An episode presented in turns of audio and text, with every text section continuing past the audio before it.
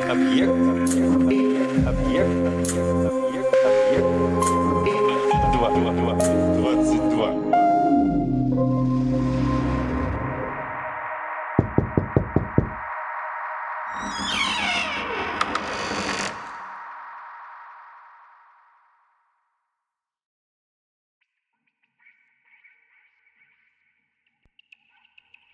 Когда же настала пятая ночь, ее сестра сказала ей, «Докончи свой рассказ, если тебе не хочется спать». И Шахразада продолжала. Дошло до меня, у счастливый царь, что царь Юнан сказал своему визирю, «О, визирь, тебя взяла зависть к этому врачу, и ты хочешь его смерти, а я после этого стану раскаиваться, как раскаялся царь Ассиндбад, убивший сокола». «Прости меня, о царь времени, а как это было?» – спросил визирь. «Говорят, Аллах лучше знает», – начал царь, – «что был один царь из царей персов, который любил веселье, прогулки, охоту и ловлю. И он воспитал сокола и не расставался с ним ни днем, ни ночью. И всю ночь он держал его на руке, а когда отправлялся на охоту, то брал сокола с собою. Царь сделал для сокола золотую чашку, висевшую у него на шее, и поил его из этой чашки. И вот однажды царь сидит, и вдруг приходит к нему главный сокольничий и говорит, «О, царь времени, пришла пора выезжать на охоту». И царь приказал выезжать и взял сокола на руку, и охотники ехали до тех пор, пока не достигли одной долины. Там растянули сеть для ловли, и вдруг в эту сеть попала газель, и тогда царь воскликнул «Всякого, через чью голову газель перескочит, я убью!» И охотники сузили сеть вокруг газели, и вдруг газель подошла к царю, и, оставаясь на задних ногах, передние сложила на груди, как бы целуя перед царем землю. И царь кивнул газели головой, и она прыгнула через его голову и убежала в пустыню. И царь увидел, что вся свита перемигивается, и спросил о визирь, что они говорят. И визирь ответил, они говорят, что ты сказал, всякий, через чью голову газель перескочит, будет убит.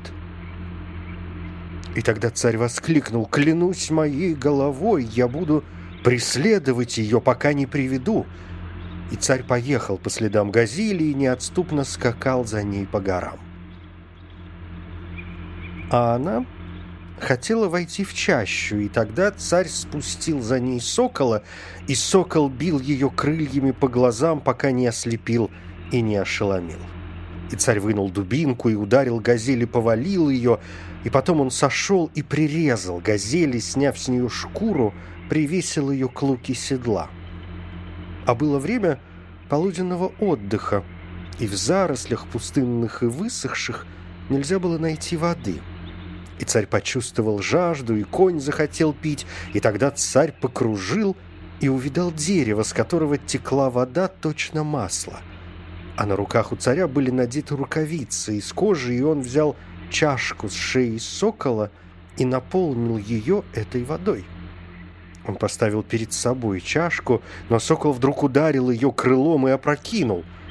И тогда царь поднял чашку и стал набирать второй раз в нее стекавшее масло, пока не наполнил.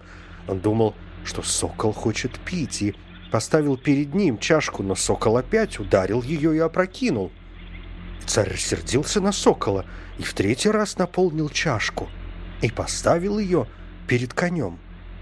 Но сокол снова опрокинул чашку крылом. И тогда царь воскликнул, «Да накажет тебя Аллах! О, злосчастнейшая птица! Ты лишила питья и меня, и коня, и себя самое!» И, ударив сокола мечом, он отрубил ему крылья. И тогда птица стала подымать голову, говоря знаками «Посмотри, что на вершине дерева!»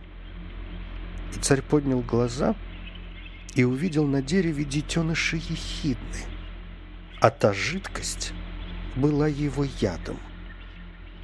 И раскаялся царь, что отрубил соколу крылья, и поднялся и сел на коня, и поехал, взявши с собою газель, и достиг шатра со своею добычей. Он отдал газель повару и сказал, возьми ее и изжарь. А потом он сел на престол, и сокол был на его руке. И вдруг птица испустила крик и умерла.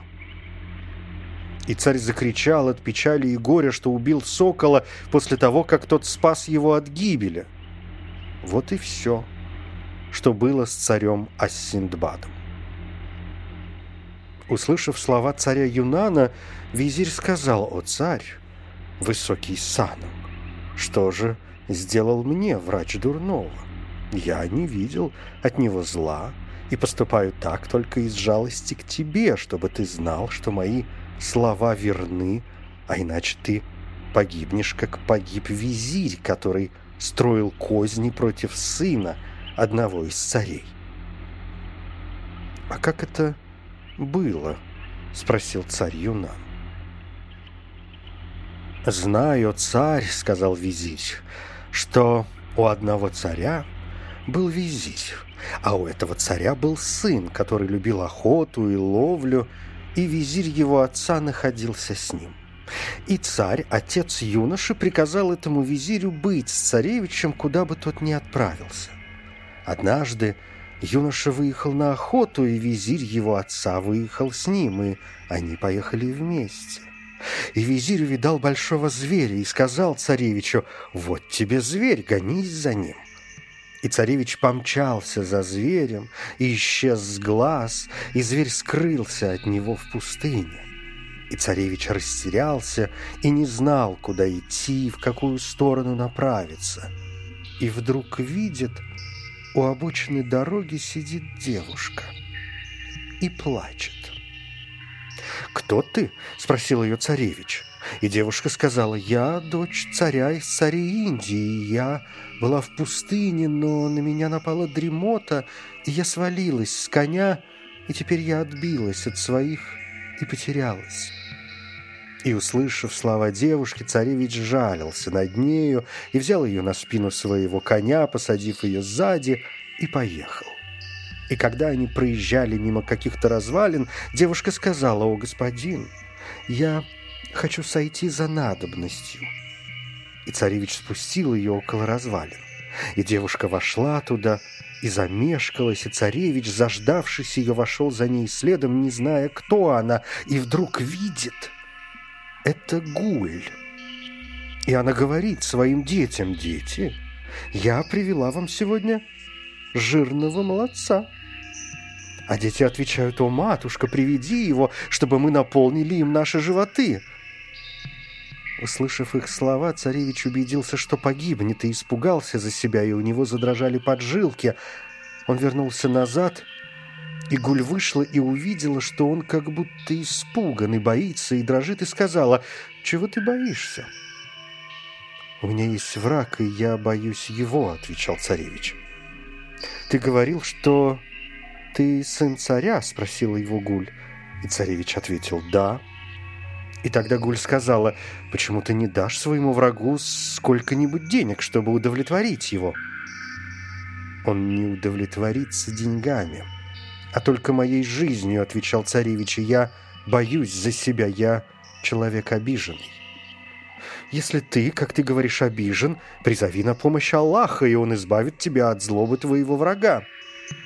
И царевич поднял взор к небу и воскликнул, «О ты, кто отвечаешь попавшему в беду, когда он зовет тебя, и устраняешь зло, о Боже, помоги мне против моего врага и отврати его от меня.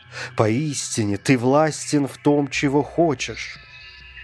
И когда Гуль услыхала его молитву, она удалилась, а царевич отправился к своему отцу и рассказал ему о поступке визиря. И царь призвал его и убил. И если ты, о царь, доверишься этому врачу, он убьет тебя злейшим убийством. Тот, кого ты облагодетельствовал и приблизил к себе, действует тебе на погибель.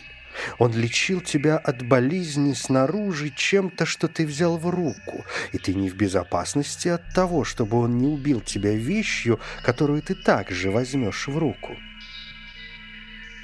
«Ты прав, о визирь», — сказал царь Юнан. «Как ты говоришь, так и будет, о благорасположенный визирь. Поистине этот врач пришел как лазутчик, ища моей смерти. И если он излечил меня чем-то, что я взял в руку, то сможет меня погубить чем-нибудь, что я понюхаю». После этого царь Юнан сказал визирю, «О, визирь, как же с ним поступить?» И визирь ответил, «Пошли за ним сейчас же, потребуй его, и если он придет, отруби ему голову. Ты спасешься от его зла и избавишься от него, обмани же его раньше, чем он обманет тебя». «Ты прав, о визирь!» — воскликнул царь и послал за врачом, и тот пришел радостный, не зная, что судил ему милосердный — подобно тому, как кто-то сказал «Страшащийся судьбы своей спокоен будь, вручи дела ты тому свои, кто мир простор. О, владыка мой, ведь случится то, что судил Аллах, но избавился ты от того, чего не судил Аллах». И когда врач вошел к царю, то произнес – не воздал, коль я тебе за что благодарностью, Скажи мне, кому ж стихи и прозу готовил я? Без просьбы всегда ты мне оказывал милости. От строчек не знал ты в них, не знал извинения. Так как же славить мне тебя, как и следует? И как не хвалить тебя и тайно, и явно мне? И вспомню я Милости твои, за них теперь забота легка моя, Хоть тяжко спине моей. И сказал еще в этом смысле, К заботам всем повернись спиной И дела свои поручи судьбе. Наслаждайся благом немедленным, и забудешь ты все минувшее. Ведь немало дней утомительных принесут тебе удовольствие. И творит Аллах, что желает Он, так не будь же ты из заслушников. Поручи дела всеблагому ты и премудрому, От всего земного ты отдых дай душе твоей. И знай, не так совершится дело, как хочешь ты, Но лишь так, как хочет судья премудрый Аллах всегда.